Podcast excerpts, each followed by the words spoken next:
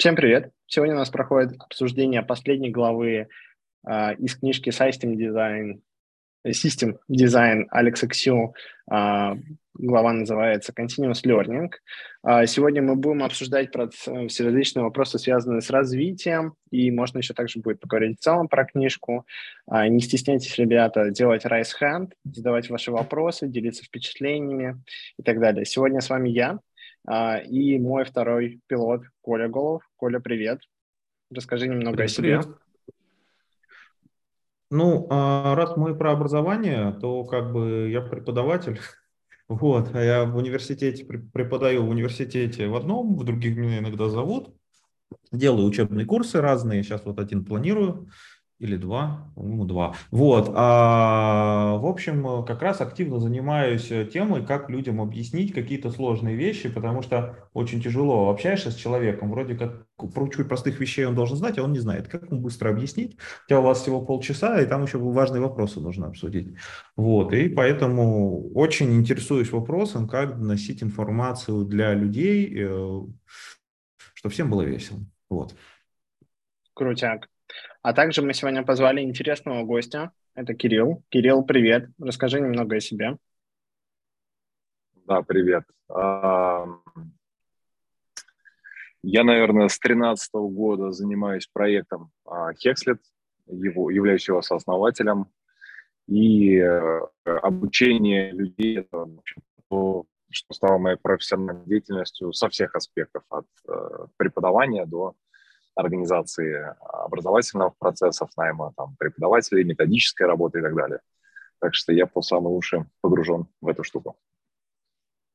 Круто, круто. Еще, прежде чем мы начнем, хочется сказать большое спасибо ребятам, кто донатит нам на Boosty. Ребята, вы помогаете нам продолжать заниматься этим проектом и также вкладываете в его развитие. Перед тем, как начать обсуждение истории вообще с развитием, Кирилл, хочется задать тебе пару Smalltalk вопросов для того, чтобы наши зрители получше тебя узнали. Поделись, пожалуйста, какой у тебя любимый язык программирования и почему? Смотря для чего. Если для фана и просто удовольствия как бы от программирования как такового, то это Clojure и Elixir. Вот. Если говорить про работу, это скорее Ruby, в целом JavaScript и из такого, наверное, еще Kotlin, я бы сказал. А почему для фана Elixir и Clojure?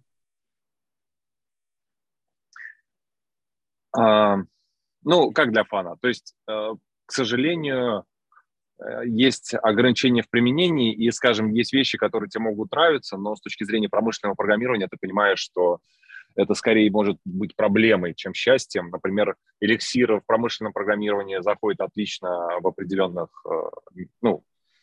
для определенных задач, и мы его активно используем, но, опять же, не для всего. Понятно, что там просто не такого размера комьюнити, как в других языках и все такое. Но с точки зрения, вот, например, Clojure, то у нее еще прям совсем очень узкая ниша, потому что Clojure для промышленного программирования подходит, к сожалению, плохо. При всех ее плюсах, но с точки зрения именно профессиональной, типа как она позволяет, тебе расти, какие там концепции и так далее, то вообще лиспы — это очень серьезная вещь. Я, кстати, собираюсь тоже об этом сказать, когда мы начнем обсуждать, да, что как это влияет на уровень человека, да, знакомство с лиспами, в принципе. Ну и Clojure в частности. Здорово, здорово. А расскажи, с чего начинается твой рабочий день? Созвонов? Ну, в большей степени я менеджер, поэтому у меня 4 на 5, может быть, 6. А, знаешь, в некоторые дни доходило до 12 часов созвонов, когда я по 10 человек в день собеседовал. Вот. Так что я разговариваю по телефону много.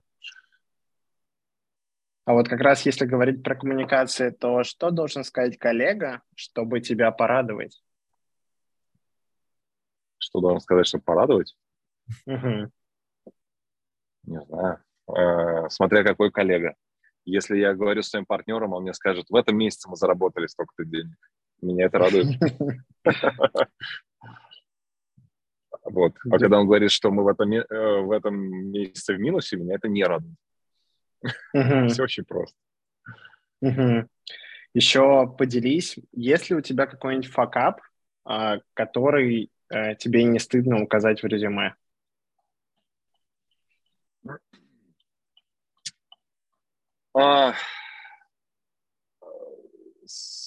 Ну, тут тоже вопрос, про что мы говорим, потому что программистские факапы – это все-таки для меня, наверное, более старая история, а вот именно предпринимательские факапы – это да. Но тут, наверное, это не в резюме все-таки, да, я как предприниматель на работу предпринимателем не устраиваются, да, но факапов там было очень много. Ну, сложно сказать. Если говорить про предпринимательскую деятельность, то там факап на факапе. Это вообще, если предпринимательство удачи настоящим энтузиазмом. Я думаю, что это очень правильная статистика того, как это работает, потому что у тебя максимальный уровень определенности, и у тебя нет ситуации, когда ты работал не через факапы. Вот как-то так. И последний вопрос, который такой является резюмирующим и вообще одним из самых главных. Поделись, пожалуйста, что тебя вдохновило на работу в IT? Слушай, ну это старая история. Я с компьютерами всегда был связан. И, в общем-то, просто я не очень понимал программирование. Потому что с 2007 года я занимаюсь за деньги программированием, хотя оно у меня было там и лабораторное в школе, информатика, и компьютеры, и сети. Я домовые строил еще там в конце 90-х большие в своем районе. Но как-то вот не связывался с компами. А вот после армии, знаешь, что-то вдруг осознал, пошел, устроился и начал работать. Вот как-то так. Круть, спасибо. А еще, смотри, в преддверии того, что мы переживаем за тебя, и в целом говорить за рулем небезопасно, подскажи, через сколько ты остановишься? Не, говорить за рулем для меня абсолютная норма, я же не использую телефон, и, в общем-то, большинство своих звонков я провожу именно за рулем, потому что я вожу своих детей, жену там по всяким местам, вот, в общем-то, водитель – это мое нормальное состояние души. Я вот сейчас, пока мы разговаривали, я ездил по одному паркингу, там просто нет ни одного места, потому что я сегодня детей привез на фестиваль кайтов, самый крупный во Флориде. И вот я в поисках парковки. Я не знаю. По идее, я вижу свободные места. Так что скоро я уже остановлюсь. Крутяк. Коля? Ну, собственно, давайте это самое, по книге пойдем, по нашим этим вопросам, по чем мы хотели обсудить. Сейчас я тоже немножко просто за Кирилла волнуюсь. Вот. Не, ребят, здесь все нормально. Разговаривать за телефоном – это не преступление. Ой, в смысле, разговаривать с гарнитурой – это не преступление. С этим все хорошо. Угу. Ну, смотри, а давай тогда, собственно, вот, знаете, давайте, ну вот, начнем сначала. Вот сейчас один из самых актуальных вопросов для кучи людей, когда люди поняли, что, условно говоря, чтобы им где-то начать нормально существовать, люди неожиданно поняли, что им нужно стать айтишниками. Вот есть у тебя мысли, как лучше человеку начать? Как лучше человеку начать учиться, откуда лучше и начать развиваться? Чтобы прямо вот сначала начать. Это очень, знаешь, такой сложный вопрос для человека, который этим профессионально занимается последние 10 лет, потому что, конечно, ему, кстати, приходите к нам в школу. Но в целом, что могу сказать? Есть история... Знаешь, скорее даже проблема не в начать. Я, наверное, знаешь, как это обозначу немножко по-другому. Очень многие боятся сделать...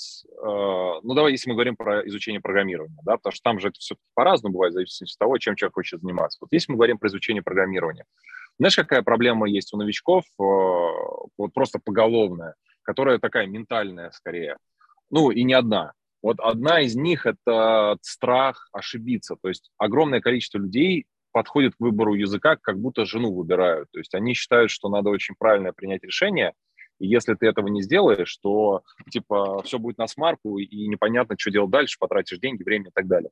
То есть они не знают, ну, как-то, может быть, даже и слышали про это, но не могут с этим смириться и поверить в это, что, как бы, когда ты учишь первый язык программирования, изучаешь программирование, ты учишь все-таки не язык программирования, да, а в первую очередь концепции, там, переменные, циклы и так далее, что... на том уровне, вот на базовом уровне понимания вообще, как работает язык, вообще не сильно принципиально, на самом деле, что учить, кроме некоторых плохих вариантов, скажем так, чтобы потом легко достаточно перейти на что-то другое. То есть это не будет время, потраченное впустую. Так что скорее здесь история про то, что не надо бояться, во-первых, и, во-вторых, не надо бояться попробовать просто, потому что это тоже такая забавная вещь. К нам приходят люди, говорят, вот, я боюсь выбрать то, все, пятое, десятое, и мы их, когда начинаем спрашивать, типа, а что вы уже попробовали, они даже не пробовали. То есть они очень много могут страдать, очень много об этом рассуждать, но просто не пробуют. При этом сейчас обучение онлайн программированию – это вообще самая простая вещь, которую можно учить онлайн. И это сейчас, этого настолько много, и настолько много инструментов, в том числе вот у нас есть Code Basics, да, такой сайт, который позволяет бесплатно попробовать чуть ли не любой язык, причем попробовать в смысле не просто теория какая-то, да, но и практика, то есть ты можешь практиковаться. Ну и что может быть лучше, да, чем открыть такой проект, посмотреть и понять вообще, тебе это подходит или не подходит. Кирилл, вот, поэтому... ты думаешь... Вот люди, которые вот начинающие, люди, которые middle plus, уже сеньоры, которые уже опытные разработчики, они сталкиваются с одними и теми же проблемами? Или когда ты становишься опытнее, ты встречаешь какой-то новый класс проблем в плане обучения? Ну, давайте вот я сейчас... переоформлю этот вопрос, потому что, вот, ну, чтобы немножко его сфокусирую. То есть, вот смотри, то есть сейчас понятно, что человек взял там, нахватался, какой-то язык немножко выучил, это действительно не очень сложно. В компании устроился, и вот он как бы middle. То есть, это вопрос даже про людям, у которых, вот, условно говоря, допустим, нет фундаментального айтишного образования, просто они выучили какой-то язык. Вот дальше они middle. И вот как ты считаешь дальнейшее развитие, как им нужно... Ну, то есть, вот я middle, я знаю язык, я пишу программки. А как им дальше, с твоей точки зрения, как им дальше развиваться, что им дальше учить, что им дальше качать и что для этого нужно делать? И это вот, кстати, уже такой более широкий вопрос для всех. Вот, Кирилл. Угу. Да, это большой вопрос, потому что... на самом деле у меня даже, знаешь, я же, поскольку много публично все выступаю, всяких штук делаю, на каждый вопрос есть ответ. Я могу даться либо своими статьями, либо выступлениями на конференции. Практически на любой вопрос. И этот вопрос тоже относится к таким. Да, есть несколько вещей, которые люди, которые следят за моими выступлениями, они знают, что я скажу, потому что я говорю примерно одно и то же. То есть есть несколько направлений, в которые стоит развиваться. Помимо определенно полезного общего компьютер-сайенс, да, то есть все, что касается там System Design, алгоритмов, какие-то интересные вещи, связанные с, ну, даже с математикой, даже минимально, какую-нибудь дискретку хотя бы на каком-то уровне понимать там и так далее. То есть вот есть вещи, там, связанные с теорией типов, тоже полезные штуки. Но это отдельно как бы. Есть вот просто класс таких вот штук, более, ну, не то чтобы теоретических, но, скажем, интересных, типа, знаешь, как компилятор, интерпретатор, что-нибудь свое такое пописать. Но туда просто, когда про это говоришь, это всегда бесполезно, поэтому я не люблю про это говорить, я просто должен про это сказать, что вот есть такая штука, она реально помогает потом по жизни, но, как правило, люди сами не начинают никогда этого делать. А вот что они начинают, и что полезно, это учить языки с другой парадигмой. И вот это принципиально. То есть, например, человек, который знает JavaScript, если он начнет учить Python, ну, это не сильно его жизнь поменяет, на самом деле. Ну, узнает он там пару новых концепций, но по большому счету и все. Хотя, кстати, минимум знать два языка – это вообще must-have, да, потому что в таком случае, как минимум, человек начинает отделять синтаксис от концепции, потому что, когда человек знает только один язык, он многие концепции осмысливает только через синтаксис конкретного языка, что накладывает ограничения на то, как он думает, как можно решить какую-то задачу. И у меня есть даже... Так вот, правильно, на самом деле, учить языки с другими парадигмами. Ну, да, давайте проще сначала. То есть если человек знает динамический язык, то хотя бы один статический, но это тоже недостаточно, это такая базовая все-таки вещь. А вот дальше уже языки с другими парадигмами, которые позволяют увидеть, как вообще можно написать код по-другому, причем кардинально. И это как раз влияет больше всего на именно мышление, которое потом отражается в том, как человек подходит к решению задачи. Например, для меня самый большой сдвиг в моей жизни произошел, когда я очень хорошо копнул функциональное программирование. То есть, например, я начал понимать многие концепции объектно-ориентированного программирования после этого. Я начал понимать, что на самом деле плохо, хорошо. У меня в голове появились понятия, там, связанные с вообще побочными эффектами, частотой и тем, как вообще структурировать программы на более низком уровне, чем принято об этом говорить. Другая такая вещь касается, ну, кстати, более приземленная, наверное, еще надо, знаешь, вперед ее поставить, это написание тестов. Очень многие люди, которые говорят, я хочу развиваться, что мне делать, ты их спрашиваешь, а вы тесты пишете? Они говорят, нет.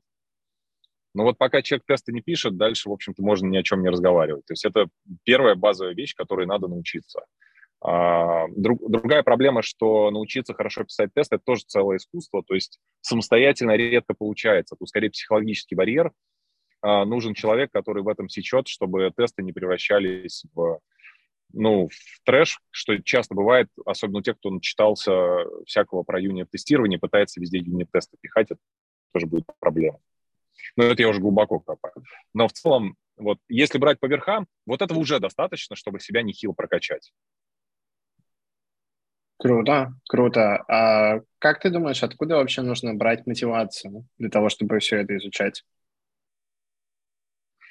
Знаешь, у меня буквально недавно был... мы записывали подкаст с подлодкой, который, кстати, еще не вышел, скоро выйдет, про производительность программистов, где как раз мы там говорили по поводу, знаешь, типа мотивация учить горячие клавиши, мотивация учить слепую печать, мотивация вообще типа развиваться и так далее. Я вижу это так. Если у человека... То есть, грубо говоря, я был всегда такой, то есть я, если за что-то брался, я не мог это делать, просто так. То есть мне всегда было интересно раскопать, понять и что-то сделать.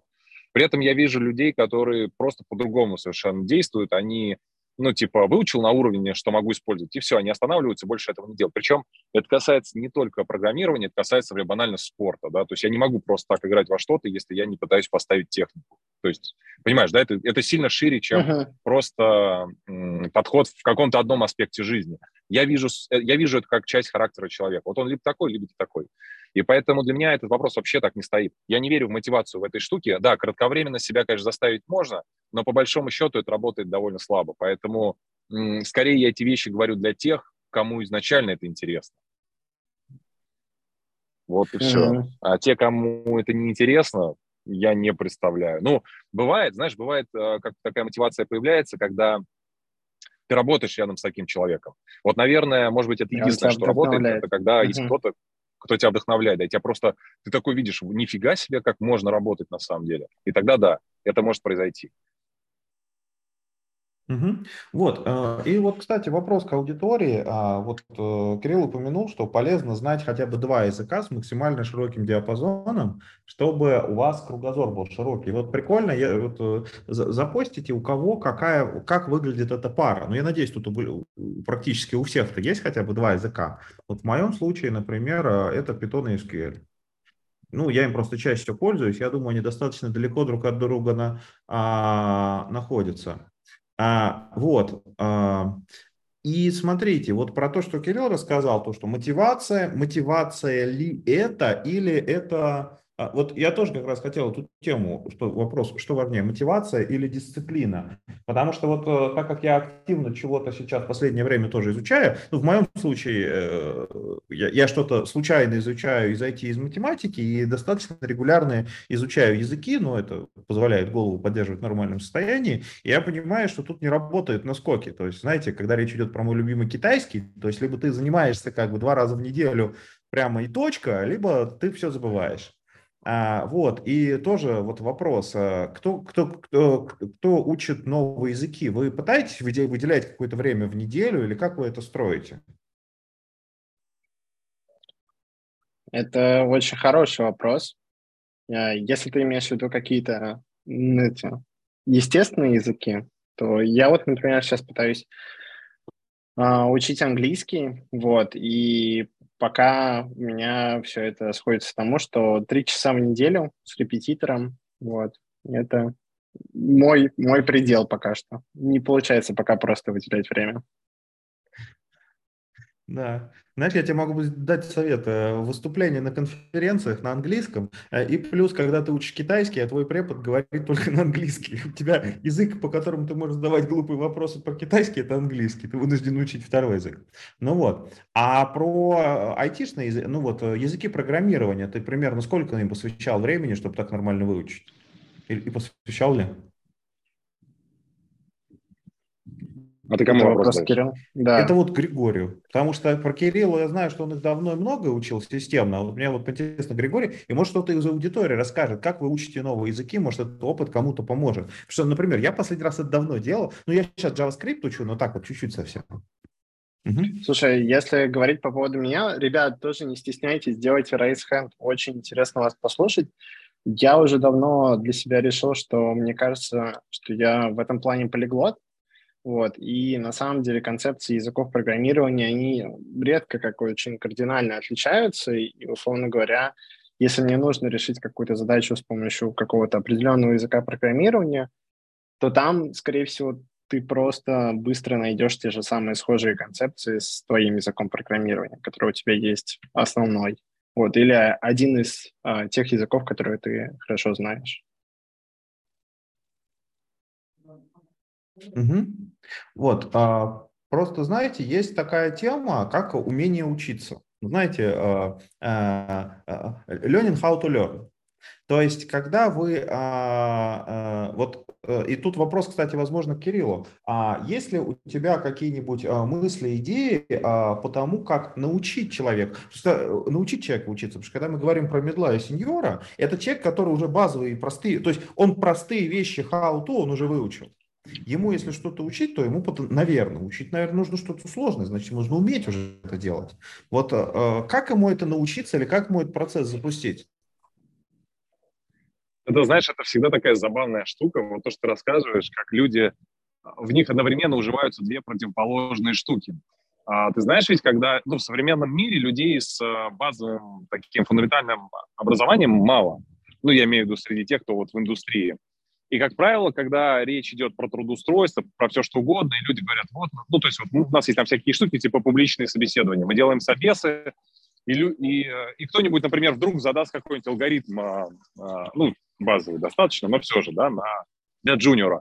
И обычно понимается вой на тему того, что как так вы задаете джуниору алгоритмы, это типа, ну, то есть у людей в их картинке мира все эти штуки, типа, фундаментальные, ты должен знать уже потом. То есть, как бы, у них складывается ощущение, что типа чем дальше ты двигаешься, тем больше ты копаешь в глубину и начинаешь знать эти базовые вещи. Но вот то, что ты сейчас говоришь, это же ровно противоположная штука. То есть она исходит из того, что как раз человек все это знает, ему нужно учить уже какие-то сложные концепции. И при этом получается вот такая вот, не знаю, дуальность вот этой фигни. А на самом деле нет, не сложные. Действительно, многие люди, которые не имеют какого-то такого серьезного образования, им действительно часто нужно учить, ну, просто какие-то основы, которые у них не было времени выучить.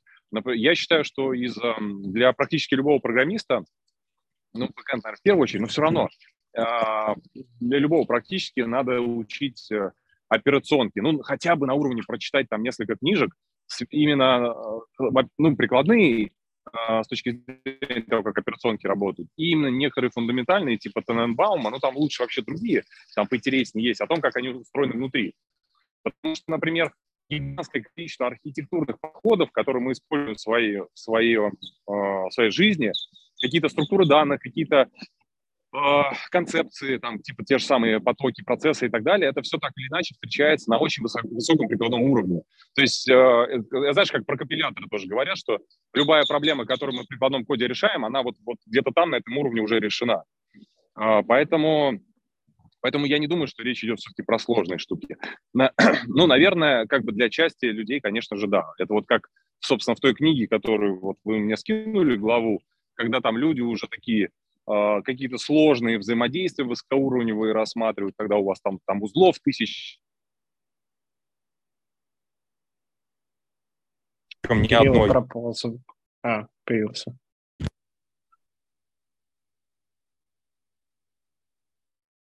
Операционной системы этого... Так, Кирилл, у тебя звук пропадает. Давайте у нас пока вопросы, зал, давайте мы пока вопрос послушаем. Да, Денис, тебе слово.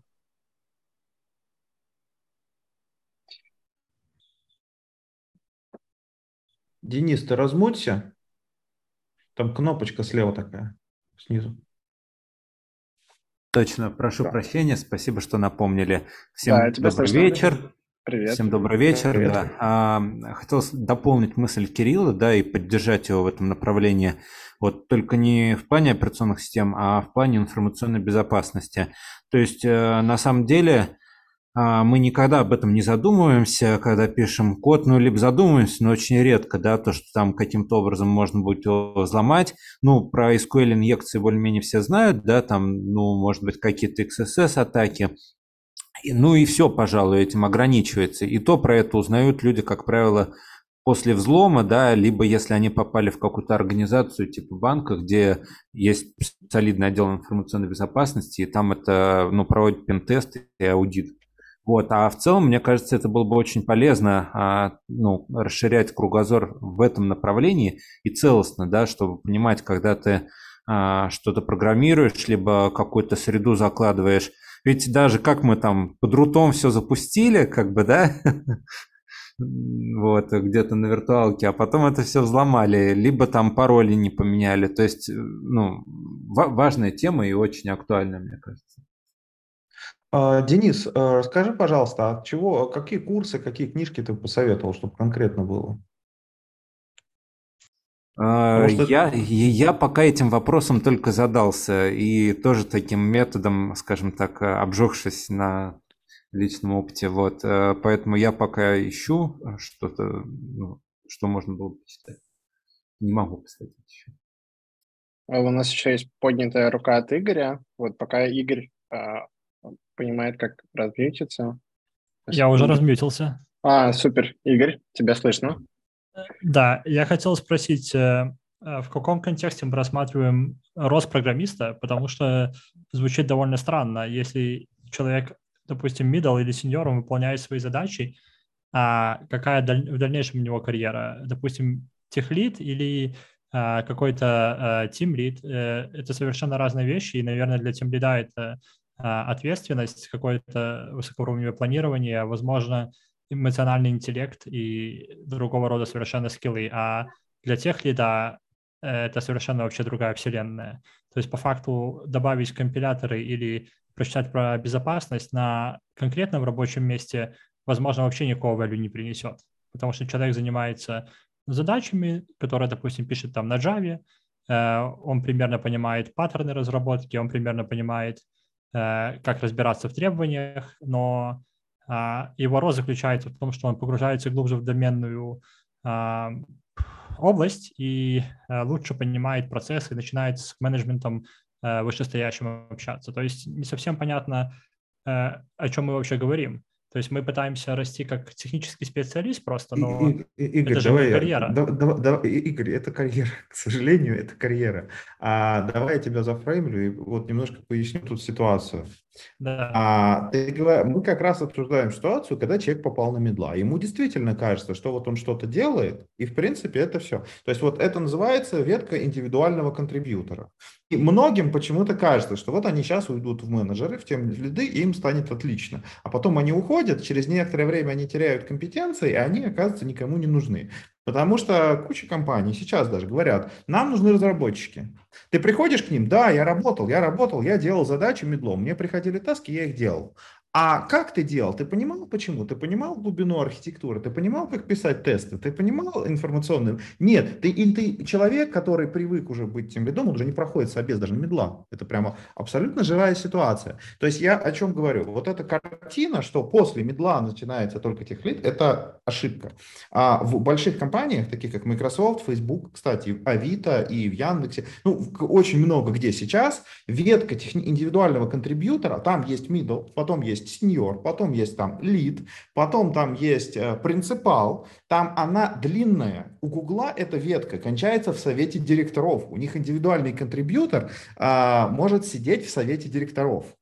Ну, например, вот товарищ, который этот TensorFlow делает, вот он такой. То есть супер крутой разраб, который сидит с директорами. Он не менеджер, он индивидуальный контрибьютор. И поэтому то, что в одной компании тебе как медлу хватает, это вовсе не означает, что ты пройдешь собес на медла в более крутую компанию. Но... То есть мы сейчас обсуждаем чисто профессиональный рост индивидуального контрибьютора. Именно... в технической части, потому что вы не говорите о управлении людьми, о взаимодействии в команде, только техническая часть. Тогда это имеет какой-то смысл, но и с другой стороны... Поэтому мы обсуждать то, что не имеет смысла. Ну, с другой стороны, некоторые советы звучат довольно странными, потому что они говорят, допустим, там, ну, начните разбираться в компиляторах, начните разбираться в безопасности, в операционных системах. Это бездонные темы, нужно тогда оговаривать, на каком уровне и насколько глубоко падать в кроличью нору. Потому что мне кажется, мы все не проговариваем это слово, оно называется T-shape. Вот, это такой... образ развития сотрудника. На самом деле непонятно. Я вот изображу это вот так.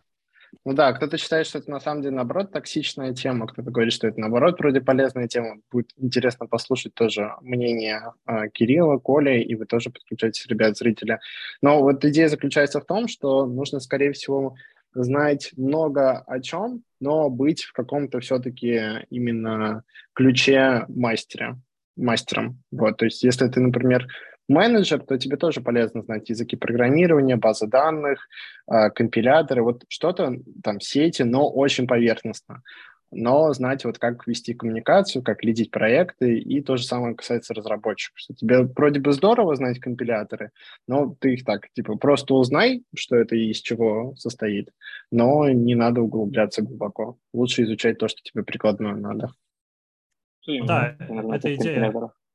Да, вот это тоже, на самом деле, интересная идея, педагогическая именно. То есть ты хочешь знать, как технически работает компилятор, или, например, ты хочешь знать просто идеи, которые лежат в основе, грубо говоря, построения компилятора. Ну, грубо говоря, я, например, естественно, имею какое-то профильное образование, в том числе выполнял какие-то лабораторные работы по созданию компилятора. То есть, грубо говоря, реализовывал простую тюринг-машину. Но могу ли я написать нормальный компилятор промышленный? Вот это вопрос серьезный. Наверное, нет. Я даже не знаю те уже наработанные проблематики, которые в этой сфере имеют. Да, которые решаются годами. То есть, и тогда возникает вопрос законный, а имеет ли смысл мне вообще в эту проблематику погружаться, если я ей профессионально не занимаюсь? Или мне имеет смысл почитать, например, просто историю развития компилятора. Грубо говоря, для основных языков сейчас мейнстрим — это алгол-подобные языки. Нет, это алгол-подобные языки. Какие-то нишевые языки типа Haskell, типа Smalltalk, Lisp. Они в сторонке сидят, туда можно зайти посмотреть какие-то идеи. Но стоит ли их изучать? Ром, спасибо, хороший пример. Коль, Кирилл, вы что думаете, насколько нужно глубоко поглубляться в T-шейпинге? Да, или то, чтобы уточнить вопрос, Кирилл, вот какие бы темы ты бы еще обозначил, куда полезно расти для развития кругозора? Я сразу хотел сказать, что я как раз очень четкий дал ответ на то, говорят, что вот операционки, а насколько глубоко, зачем? Я же прям сказал четко как. Нужно прочитать ровно 2 книги. Одна из них по администрированию, более прикладная, вторая более фундаментальная, типа Тоненбаума. Это и есть ответ на этот вопрос, больше не надо. Потому что человек вообще, в принципе, поймет проблематику, которая там существует, и это довольно важно, потому что на практике мы с этим сталкиваемся каждый раз. То есть я могу вообще, в принципе, то, что было сказано сейчас, я некую такую общую хочу плашку просто ввести, потому что она имеет большое значение для понимания. Тут то, что даже в чате написали, что вот сеньор разберется, не разберется на самом деле. Почему? Потому что это не важно вообще, сеньор или не сеньор. Я например, вроде сеньор, а занимаюсь бизнесом, и чувствую себя абсолютно некомпетентным и привлекаю дополнительных людей, которые мне помогают, в разных аспектах. Собственно, с Колей мы так и познакомились, потому что при всей своей сеньорности мне, например, нужен был человек, который мне поможет с дата-аналитикой разобраться, и мы позвали Колю, который нам помогал. И это, кстати, к вопросу о том, как учиться действительно эффективно, но я думаю, потом на это ответим, на этот вопрос, потому что менторинг в компаниях имеет просто гигантское значение, покупка экспертизы там и все такого.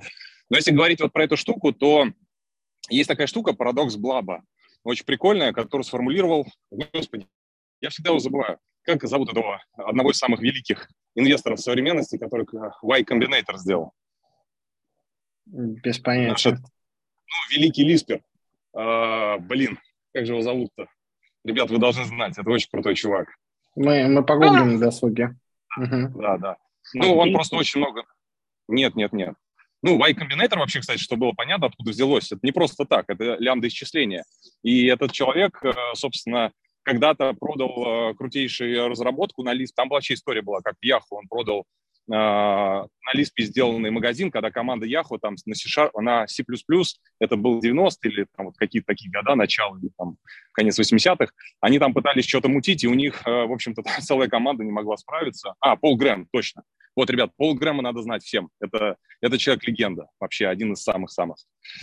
Так вот, и он как-то описал, вы можете его почитать, я очень рекомендую. У него есть такая штука, называется «Парадокс Блаба». Я не слышал. Кирилл, по нему в том числе написал. Кирилл, ты, пожалуйста, да, повтори еще раз. У тебя вот парадокс Блаба, точка, вот с этого момента. Да. Значит, что он написал? Да? Он, как говорю, как Лиспер. Из Южной Африки. О том, сейчас язык программирования, то, что как бы человек со своей позиции. Короче, если сокращать все это очень быстро, человек находится в коробке, из которой просто он через призму возможности своего языка просто не может видеть. То есть даже если кто-то ему рассказывает про то, что в другом языке есть какая-то возможность, он не способен через свою призму эту возможность практически осознать, потому что он все равно будет мыслить терминами и возможностями своего языка. То есть это не позволит тебе, сильно расшириться, потому что вот тоже была мысль, типа, вот Lisp, вот не просто стоит, вот какой-нибудь Go как раз-таки для развития вообще не стоит. Это максимально скучный язык, который нового ничего не привнес. Например, та же история, тем более те люди, которые, например, знают, опять же, те же операционки, там, они знают, откуда пришла эта история с потоками и со всем остальным, да, потому что это вообще-то, там вообще длинная история, да, что Go это на самом деле план 9, и что это, когда это начиналось, почему это начиналось и так далее. Но вот если мы берем вот эти языки, они дают конечно, концепции, которые очень-очень сильно меняют номера. Кирилл, у тебя, походу, микрофон переключился с одних наушников на другие. Да, мне кажется, Кирилл... Пока человек сам не попробует, просто бесполезно. Причем попробовать надо на определенном уровне. Жаль. Так, вопрос ушел, подводя итог в этой всей истории. Понятно, что там компиляторы знать на уровне, типа я могу написать компилятор, еще и полезный. Конечно, речь вообще не об этом, потому что в реальной жизни написание так или иначе своих парсеров это вообще-то достаточно распространенная задача. И если человек хотя бы на этом уровне не понимает, как вообще работают языки, он просто примет неправильное решение. И я бы хотел дать общую некую такую картинку всему этому. Говорят, middle сидит, он выполняет свои задачи, все у него хорошо. А вопрос тогда, откуда тогда столько говнокода, все время жалуются на то, что все плохо, не успевают и так далее. Я консалтингом занимаюсь много лет. И каждый раз, когда я прихожу в какую-то компанию, это заканчивается либо серьезными перестройками, либо значительными увольнениями в компании из-за некомпетентности ребят, которые работают. Я могу вам рассказать некоторые кейсы, собственно, меня и зовут обычно тогда, когда все достаточно плохо. Остановить не может кто-то. Люди живут в каком-то своем миру, думая, что они достаточно профессиональные. Я попробую ему позвонить. Какие-то задачи, для которых есть определенный аппарат, решение, подход, они даже это не видят, несмотря на то, что они, может быть, даже где-то...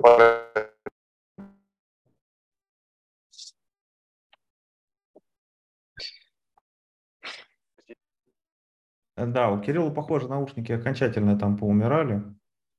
Вот. На самом деле, я, например, с его рекомендациями не соглашусь. Может быть, ниточку Рыбачевского иметь, в практическом плане. Например, Таненбаум. Ровно я про это и сказал, да. Это все-таки академический учебник. Нет, я именно это имел в виду. Книжку Рыбачевского, да. Да, но ты сказал про Таненбаума. А Таненбаума читать академический учебник. Я сказал что-то типа... Да, я и сказал что-то типа Таненбаума, но лучше не его, имея в виду в том числе Рабочевского. Просто я имею в виду концептуально есть порядок книг, связанных именно с устройством операционных систем. Вот. Если посмотреть на список рекомендуемых книг на Хекслете, там как раз Рабочевский рекомендуется. Так вот, если говорить про те вещи, которые надо, и с которыми вот давайте я приведу пример. Я прихожу в компанию, которая в Питере, вы знаете ее по ее результатам. Это, как же они сейчас переименовали? Раньше это был Петр Сервис, это компания, которая занимается биллингом для мегафона. Nexign называется компания. Слышали, наверное, про нее. Вот. И меня туда именно позвали инженерным тренером. Я год работал, как раз в Питер даже из этого переехал, для того, чтобы помогать им вылазить из достаточно грустной технической ситуации. И все там сеньоры, все там по 20 лет работают, тараклисты, кого там только нет. И когда, например, я познакомился с ребятами, то есть мы погружались в разные команды и помогали. Вот там была команда ребят, которая занималась ядром, связанным со списанием денег. И когда мы копнули в то, что как у них работает, а у них постоянно то двойные списания, то это. Кстати, двойные списания – это сразу история про идемпотентность и понимание того, как вообще это работает. И для людей, например, это было открытие. Вот одна из таких вот вещей, которая сразу, да, типа, что двойные списания, как вообще с этим быть? Если кто знает, это семантика доставки сообщений в распределенных системах, да, at least once, at most once. Этого люди просто не знали вообще. То есть, просто это нигде не преподавали, это в голове не возникало, это само как-то не вылазит наружу. Хотя простая концепция, но не зная этого, они пытались бороться с ветряными мельницами. Но это одна история. А вторая история, она была связана, знаете, с чем? С конечными автоматами. То есть, фактически, я для ребят открыл целый мир о том, что все, что они делают, это фактически автоматное программирование. И для того, чтобы им правильно как бы обрабатывать свою ситуацию, надо выделить явные автоматы, и, соответственно, их правильно запрограммировать. Я могу сказать, что вот эта вот история с автоматами настолько сильное влияние оказала на компанию, что они потом стали сами, то есть они глубже меня гораздо раскопали, там чуваки ушли в такие дебри, что мама не горюй. Они переписали очень много подсистем, они поняли, что очень большое количество подсистем являются просто чистыми автоматами, и даже вы на Ютубе сейчас можете загуглить у них доклады и выступления на тему того, как применять автоматы, там, бла-бла-бла, в программировании. Вот вам прекраснейший пример того, что сидели ребята, что-то там пилили, 700 человек, и при этом не задумывались о очень фундаментальной штуке, которая кардинально поменяла вообще подходы к разработке софта. Угу.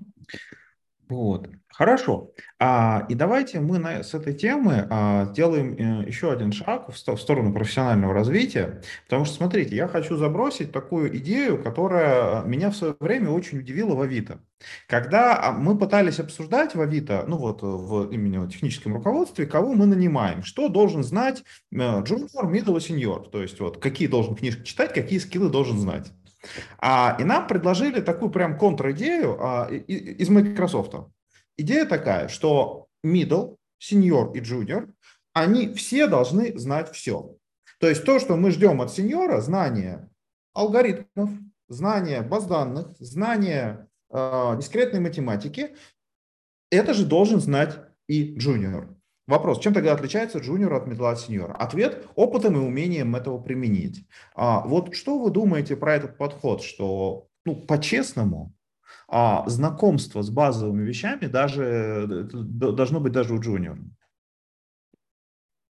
А дальше растет только именно глубина погружения в них.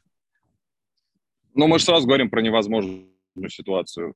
В идеальном мире ты действительно берешь людей с высшим образованием, которые приходят, у них, там как бы уровень должен быть соответствующий, да. Я просто как-то видел тоже ребят, которых на GitHub набирают на GitHub, когда-то давно просматривал аккаунт, и там типа чувак свою операционку написал, так просто как пример, на JS в браузере, да, его там просто без собеседования взяли на GitHub работать. Это могут, наверное, себе позволить какие-то крупные компании, но в большинстве же мест все совсем не так, и поэтому джуниор приходит, да, он там что-то знает, но у него вот этой фундаментальной подготовки просто никак в жизни не будет. Но в любом случае все это разделение, это всегда условность, и оно больше про способность решать задачи, там, взаимодействовать, задавать правильные вопросы и так далее, при определенном, конечно, техническом бэкграунде. Ну, а так понятно, что джун в одной компании, сеньор в другой, наоборот, сплошь и рядом. Понятно, что Да, тут возникнет вопрос, типа, а что это он вдруг сеньор? Ну, вот сеньор, там так написано, там так считается, да, то есть это не нам решать, это в конкретной компании всегда есть такая штука. Ну да, то есть многие люди, которые считают себя медлом или сеньором, могут очень удивиться, когда в крупную серьезную компанию они на джуниора не пройдут. Это реальная история, я такой час наблюдал. Особенно в период криптовзрыва, тут у нас много таких сеньоров возникло, которые потом на медла пройти не могут собесы, думают, что же делать теперь. Вот. И тут я хотел бы такой момент еще подчеркнуть, который тоже важный для профессионального развития, и с которым я много сталкиваюсь в своей области, в области баз данных, аналитики и прочих вещей. Это разница между теорией и практикой. И вот мы с этим столкнулись, когда мы общались с автором Кабанчика, собственно, с нашим этим новым лучшим другом. Как человеку понять реальные возможности разных систем? Потому что, ну, даже просто мы говорим про разные базы данных. Вот каждый вендор говорит, вот Postgres лучшая база делает все, Oracle лучшая база делает все.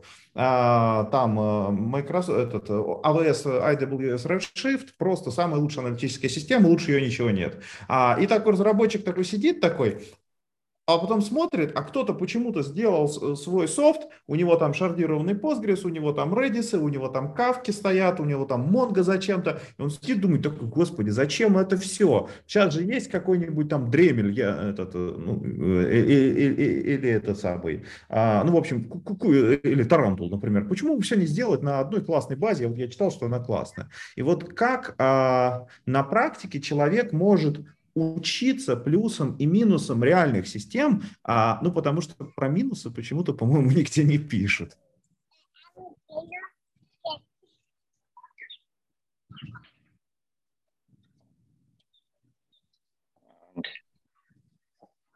Это очень хороший вопрос.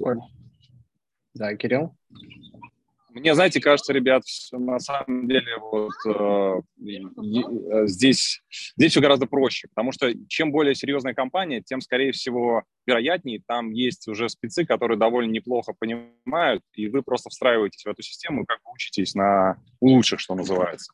При этом понятно, что чем крупнее компания, тем больше у нее ресурсов для того, чтобы или свое пилить, что, кстати, не всегда хорошо, мы это знаем. Но все же, когда, например, для того, чтобы увидеть, что какое-то новое решение может нам подойти, с ним просто отдельная команда регулярно проводит эксперименты. И это офигенная практика. Другое вопрос, что все могут такое позволить крупники. А если мы говорим не про крупников, то тогда, соответственно, у них, скорее всего, и проблем таких нет массовых, да, или уровень количества пользователей, там, транзакций, чего угодно, не настолько большое, и, как правило, здесь все-таки работают дубовые решения, проверенные временем, которые и так уже все знают, да, есть наработанные практики, в общем-то, особо мудрить не надо. Я даже скорее скажу, мне кажется, проблема здесь больше именно из-за любителей привнести технологии, да, когда у тебя, как я раньше шутил, когда, помните, появлялось, что только от Монго уже стоит, там база из себя ничего не представляет, вообще только билась, но как бы ее вставляют в проекты. Вот можем ли мы сделать какой-то вывод на тему квалификации людей, которые вставят базу, которые там 2 года в продакшн? Помните, что с Foursquare было? Когда у них репликация, оказывается, не учитывала пропускную способность сети, там все грохнулось, они потеряли все.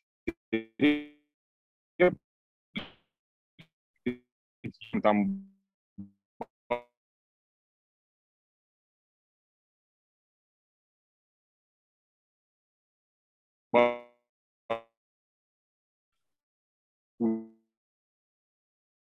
били. Ну вот такая инженер. Крутые профи. Там есть такая тема. Я был на конференции, сказали про такую новую, мы ее сделаем, и все на ней просто будет, и все у нас будет летать, и все начнет летать, но не туда.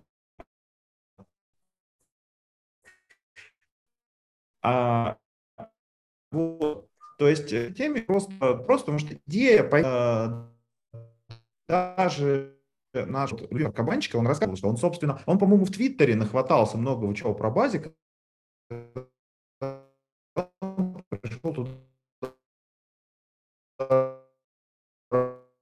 Как можно вот этот опыт технологий развить, если он в крупной компании, если он не в условном, не в Фейсбуке, не в Microsoft, не в Яндексе, то, может быть, у кого-то есть какие-нибудь лайфхаки, как у Кирилла, может, какие-нибудь идеи, как можно в таком случае развиваться. Open source. Вот развей тему open source, а дальше? Ну, на самом же деле есть достаточно много живых примеров, в том числе и в России. Вот если посмотреть Олег Бартнов и, собственно, его друзья. То есть люди занимались консалтингом конкретной ниши в Postgres. Конечно, мы строили, в итоге построили достаточно успешную компанию. Но, естественно, они до этого стали профессионалами в этом деле. То есть они хорошо понимали принципы работы аккреционных баз данных, принципы хранилища. И в том числе конкретно Postgres. Ну, тут у меня стали контрибьюторами, разобрались, грубо говоря, как работают конкретные системы, обобщили их на, в принципе, опыт работы всех хранилищ. То есть они не просто консалтеры в каком-то конкретном продукте, но, в принципе, люди, которые вот профессионалы, с которыми интересно поговорить по поводу данной проблематики именно работы баз данных, то есть как они работали, в том числе исторические какие-то аспекты, интересно о них узнать. Ну, то есть, ну, не знаю. Ну, так и есть. Ну, смотрите, просто вот, Ром, ты сейчас рассказываешь про кейс. Это вот помните, когда у меня было интервью с создателем Тарантула? То есть есть люди, которые фокусируются на какой-то технологии. Вот Бартунов на Postgres, соответственно, кто-то на Тарантуле. И вот человек глубоко копает одну технологию. А есть люди, ну, типа внедренцы, вот, типа меня, которые я просто знаю, что может Тарантул, Redis, вопрос, как обычно разработчик, который не навидит всю свою жизненную технологию, там, Redis, Тарантул или что-нибудь еще, как ему разобраться в существующих технологиях, какая из них что может. Работаю в маленькой компании.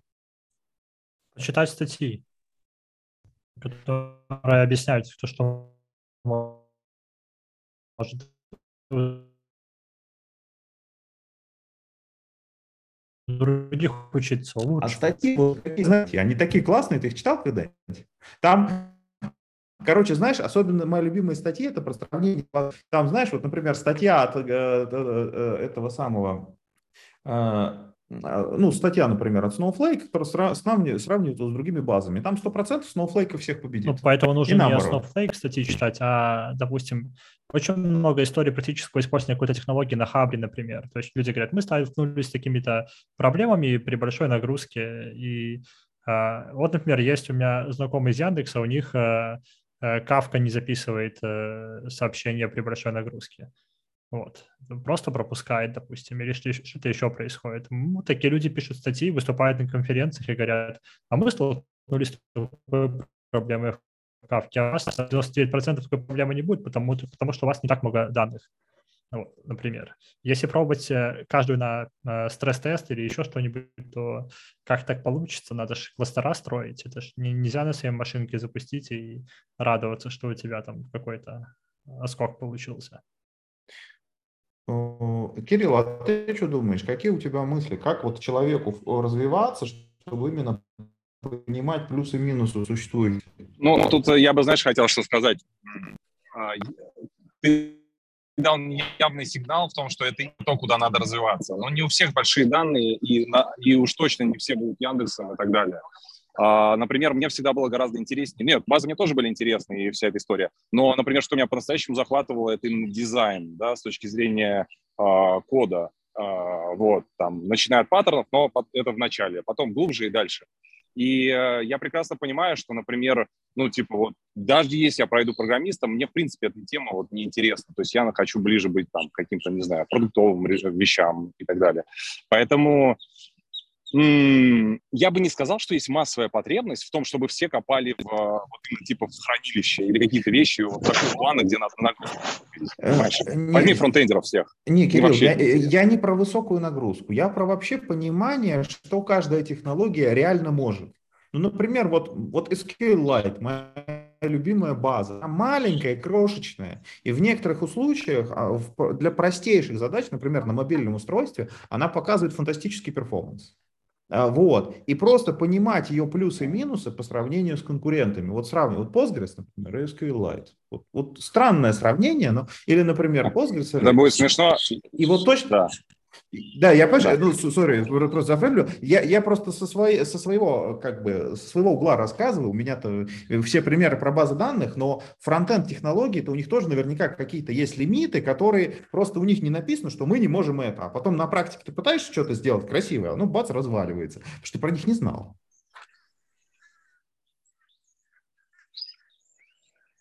Ну, смотри, здесь говорю, для меня все это проще. То есть, если ты говоришь все-таки про бизнес, которому надо деньги зарабатывать, да, то брать надо однозначно всегда технологию, которая не просто себя зарекомендовала, но и которой там гигантское количество, ты можешь нанять людей, гигантский накопленный опыт огромный, даже если это идет, даже если это не оптимальная технология, знаешь, с тем же самым MySQL. То есть, например, там, когда с MySQL что-то пошло не так, он там форкаться начал, там есть фичи, которых не хватает, но в Postgres они есть, да. Но, с другой стороны, люди движки под него умеют писать. И это дает им какие-то колоссальные возможности.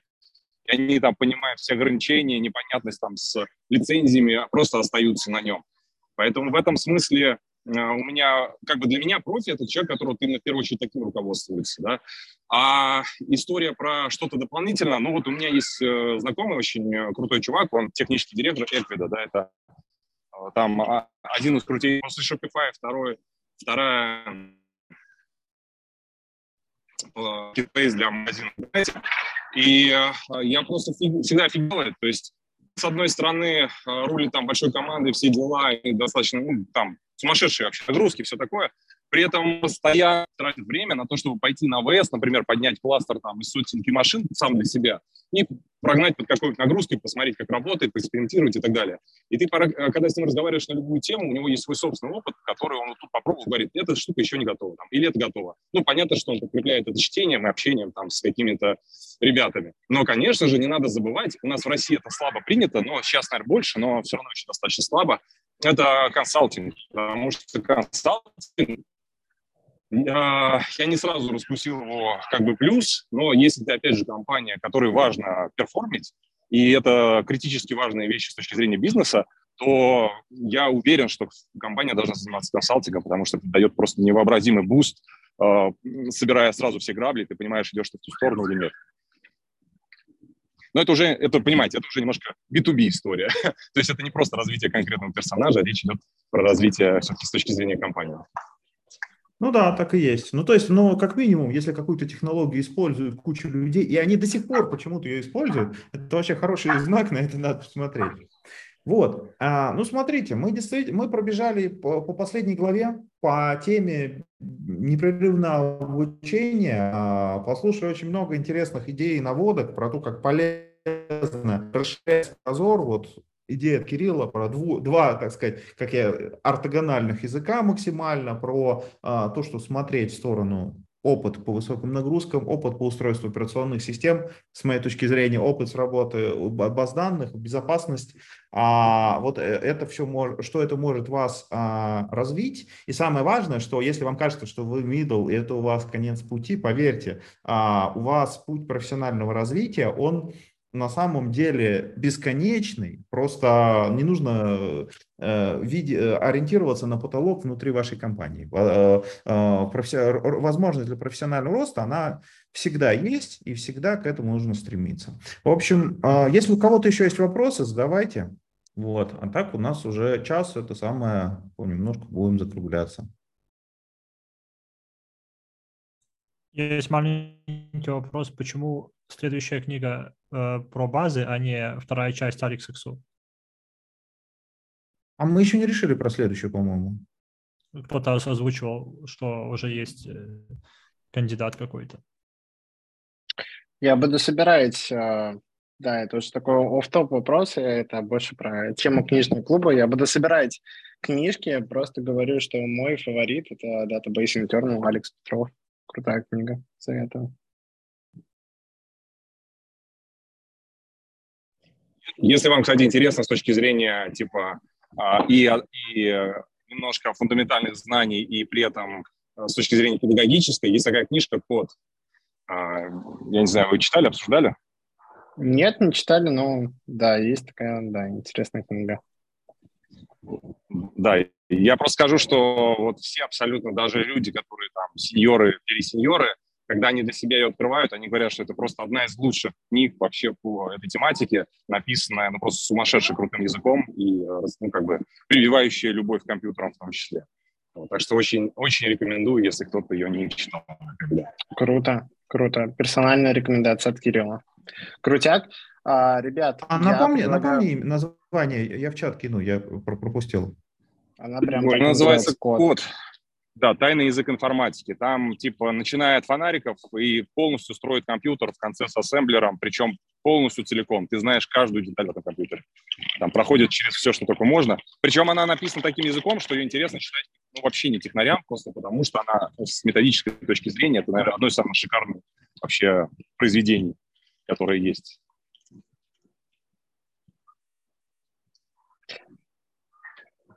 Угу. Тогда, в принципе, если больше вопросов, ребят, нет. Тут есть пару вопросов в чатике. Вот. Я предлагаю, да, что-то можно переводить, например, просто в чат, который у нас есть.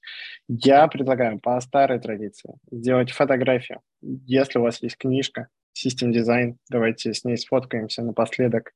Если у вас нет книжки, давайте просто сфотографируемся. Будет приятно вас увидеть. И на этом разойдемся. Да, Коля, мы ждем.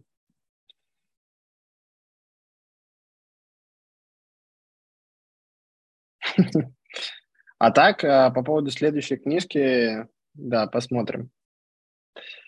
Мы закончили книжку System Design. Невероятно. Это просто фантастика.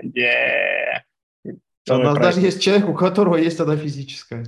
Вау! И в оригинале. Круто, круто. А на этом всем большое спасибо. Кирилл, большое тебе спасибо. Вот, всем хорошего вечера и хорошего начала рабочей недели. Всем пока-пока. Спасибо. Всем пока.